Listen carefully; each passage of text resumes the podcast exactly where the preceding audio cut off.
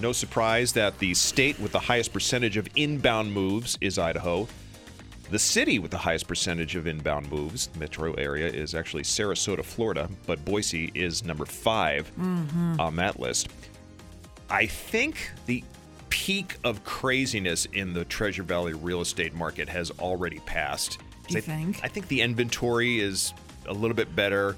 And It's- there are reductions in a Yes. lot of the prices. It's still a seller's market. Yeah. Your friend slash roommate slash landlady, Yeah. Carrie, real estate agent, what do you what is she telling you that she's seeing in the market? Well, I see a lot of reductions Mm-hmm. in prices. For instance, there's a house across the street from me, 1.1 million dollars. Yeah. and it's been slashing out at 950. I've noticed that there are more than a few for sale signs in my neighborhood, and I suspect it's people just testing the market.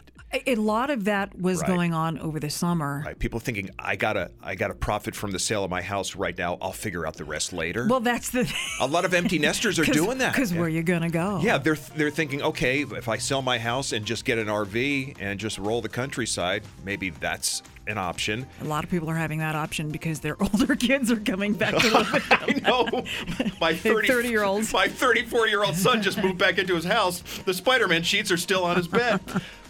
I think we got lucky. We bought our house about six years ago, just before prices started taking off, and we keep trying to work out a, a plan where we can sell our house. Profit handsomely, still live in the Treasure Valley and not have it be in a cardboard box, but we haven't worked out the details on Well, that quite yet. Mm-hmm. You let me know when you figure that out too. That'd be great. Oh, wasn't No, wasn't your uh, two-word uh, solution to that problem uh, tough shed? at Tough one- shed.